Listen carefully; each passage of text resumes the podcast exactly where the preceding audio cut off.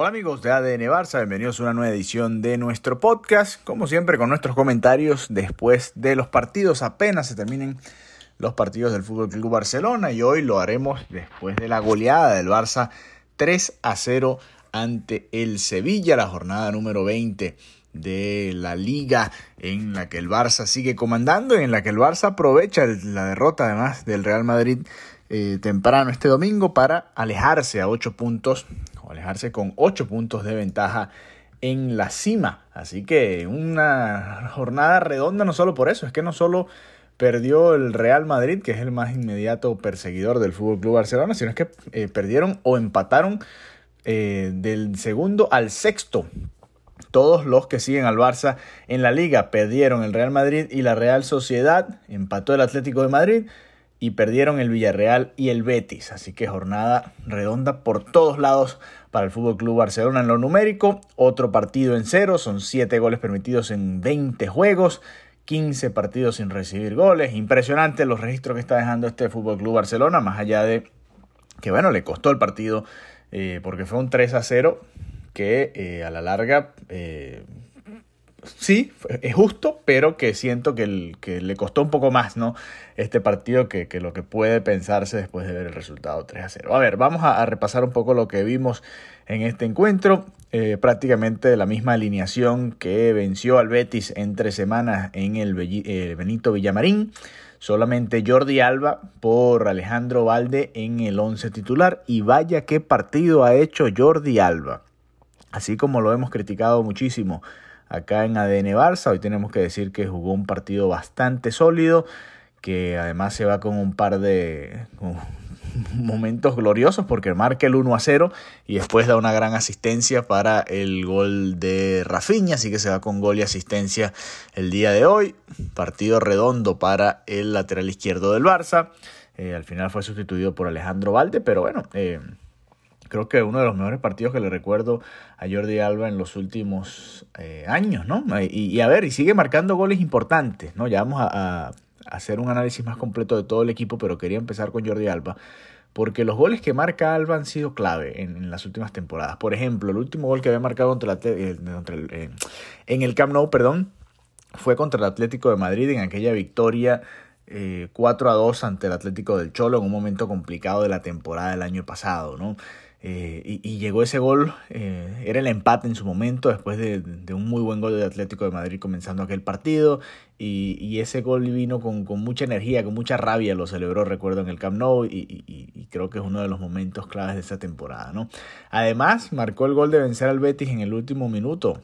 En los últimos minutos de aquel partido de liga la temporada pasada también, que le aseguraba al Barça la presencia en la Champions en esta temporada y hoy vuelve a marcar su primer gol de la temporada con el Barça, ya había marcado otro en esta temporada pero con la selección española. Así que eh, buen partido de Jordi Alba, hay que mencionarlo y por supuesto eh, no todo es malo, ¿no? Hay que hablar también de los momentos buenos de los jugadores o de los buenos partidos y por supuesto Jordi Alba clave porque abrió el marcador en un partido que se le estaba trabando mucho al Barça, le había costado en la primera mitad eh, muy pocas ocasiones, la más clara, un remate de fuera del área de Robert Lewandowski, que bueno, eh, exigió a Bono con una eh, parada espectacular, formidable, sensacional, que evitó el 1 a 0 en su momento. Así que, nada, no queda otra más que darle la mano derecha a Jordi Alba y felicitarle. No, a ver, de resto, el partido.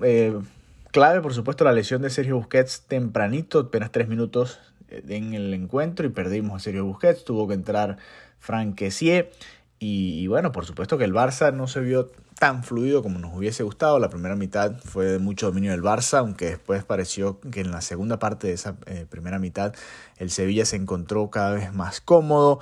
Yo por mi parte no entendí un poco los cambios de Jorge Sampaoli, parecía que el equipo le había encontrado la manera de, de incomodar tanto al Barça con esa línea de 5 y al final, bueno, pues el Barça terminó abriendo la lata con ese gol de Jordi Alba, en el que por cierto, y hablando de la lesión de Busquets y la entrada de Franquesier, ¿qué pase hizo Franquesier? ¿no? Eh, algunos nos hizo recordar aquellos pases eh, entre líneas con, tan poquito espacio que daba bueno, por supuesto el mejor de la historia de Lionel Messi, pero Andrés Iniesta también, el propio Xavi, tenían esa visión de aguantar esperar que el jugador que está haciendo el, movimiento desde la segunda línea pueda llegar y después dar el pase con la fuerza suficiente, el toque justo para dejar al contrario de cara al gol. Así que muy buena jugada de Frank que bueno, ahora con, mientras van cayendo jugadores en el Barça, pues iremos viendo más oportunidades, ¿no? Hoy eh, siento que,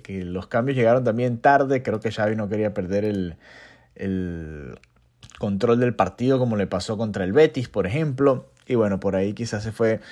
Eh, se fueron dando tarde los cambios, ¿no? Pero y, lo que vimos de Ansu Fati y Ferran Torres fue muy poco al igual que lo de Valdé, más allá de varias jugadas que, en las que demostró su calidad, que, eh, Marcos Alonso ya entrando para sustituir a, Araujo y poco más, ¿no? Eh, era un partido que estaba controlado, el Barça termina goleando y, pudo haber caído algún otro gol, Lewandowski lo intentó, estuvo, eh, o voy a decir, ha estado bien Lewandowski, pero no al nivel que eh, creo que le recordamos a Robert Lewandowski. Fíjense, lo bueno es que el Barça está sacando resultados, lo bueno es que el Barça se está viendo bien a pesar de que Lewandowski no está en su mejor versión. Así que eh, otra goleada del FC Barcelona, por fin un partido este sí, en el que el Barça no sufre, creo que es la mejor versión del Barcelona este año desde, bueno, junto al partido contra el Real Madrid, que creo que fue prácticamente perfecto. Este creo que sería el segundo mejor, sobre todo la segunda mitad. La primera mitad creo que me quedo me quedo con, un poco de decepción de esa primera parte. El partido contra el Betis fue muy bueno, simplemente faltó eh, hacer más goles. Igual, eh, bueno, y creo que el mejor que se ha jugado es el de la Real Sociedad en Copa, en el que se fue realmente superior, se tuvo cualquier cantidad de ocasiones y el Barça solamente pudo anotar tras aquel trayazo de Usman Dembélé. Gaby, hablemos de Gaby. Yo colocaba un tweet justo antes de su gol y decía, con Gaby siempre tienes la certeza de que vas a tener un partido con mucha garra y entrega. Esta fue otra ocasión en la que vimos lo mismo. Y dejó el detalle Gaby de que fue a celebrar el gol con Usman Dembélé. Por supuesto, sabe la plantilla, sabe Gaby, sabemos todos en el barcelonismo lo importante que ha sido Usman Dembélé en esta plantilla, en esta temporada. En este tipo de partidos suele ser el que da ese toque distinto. Y bueno, lo fue a celebrar con él Gaby. Y ya para cerrar, quiero cerrar el episodio de hoy, este corto análisis, comentario post partido, hablando de Rafinha. Con Rafinha por supuesto ha habido muchas críticas también, no ha dado hasta ahora en general el rendimiento en cuanto a vistosidad que se espera, pero la realidad es que en números la temporada no es tan terrible como algunos quieren hacer ver, ¿no? Eh, cuando cayó la lesión de Usman Dembélé en ese partido contra el Girona decíamos, bueno, este es el momento de Rafinha, Ansu Fati y Oferran, ¿no? Y Xavi ha confiado en Rafinha y Rafinha por ahora, al menos en estos dos primeros partidos, ha respondido con eh, creces. ¿Por qué? Marcó el gol en el día del Betis a mitad de semana, partido eh, sólido. Y hoy creo que una segunda mitad que demuestra lo que puede ser ese Rafiña, ¿no? Si se atreve, si se mete más cerca del área, si se involucra un poco más hacia adelante y no tanto tocando hacia atrás, Rafiña puede hacer lo que hizo hoy. Hoy se fue con un gol y una asistencia también, fue de los mejores del partido y se fue ovacionado del Camp Nou. Así que el, brasileño, eh, hasta ahora respondiendo a la responsabilidad que le cae, sobre todo después de la lesión de Usman Dembélé, debería ser así siempre, pero sobre todo al no tener a Dembélé ahí en la plantilla, está, tenerlo lesionado, pues eh, es el momento de Rafinha, aprovechando que tiene tantos minutos como titular, y bueno, Ansu Fati y Ferran Torres a seguir esperando oportunidades y veremos si la semana que viene en el Madrigal contra el Villarreal llegan a ver algunos minutos. No hay que recordar, no hay juego entre semana esta semana para el Barça, así que podrá descansar por fin antes de entrar nuevamente en ese tren de partidos consecutivos. Eh, recordamos el domingo que viene nuevamente en este horario para cerrar la jornada, el Barça enfrentando al Villarreal pero de visitante y después el jueves irá a enfrentar al Manchester United en el partido de ida, o mejor dicho, recibirá al Manchester United en el Camp Nou en el partido de ida de esa eliminatoria de la Europa League antes de enfrentar al Cádiz también en el Camp Nou el domingo y al Manchester United de vuelta el jueves de la siguiente semana en Inglaterra. Así que semana de descanso clave, importante para el Barça antes de afrontar partidos muy, muy importantes. Aprovechando hoy el tropiezo no solo del Real Madrid, sino de todos los perseguidores del Barça en la liga, cerramos entonces un fin de semana ideal, perfecto para el Fútbol Club Barcelona, que sigue con registros impresionantes en esta liga, sobre todo en lo que respecta a goles en contra. Hoy eh, Marc-André poco sufrimiento tuvo. La realidad es que fue eh, poco necesitado. El primer remate al arco en el que tuvo que emplearse fue apenas en el minuto 87 y eso habla un poco de lo que se vivió hoy en el Camp Nou. Así que bueno, otra victoria del Fútbol Barcelona. Este lunes estaremos analizando eso y lo que le viene ahora al Barça junto a Mariana Guzmán en otra edición de todos los lunes con ustedes en ADN Barça. Un abrazo, que descansen y nos reencontramos muy pronto este lunes en nuestro podcast. Un abrazo.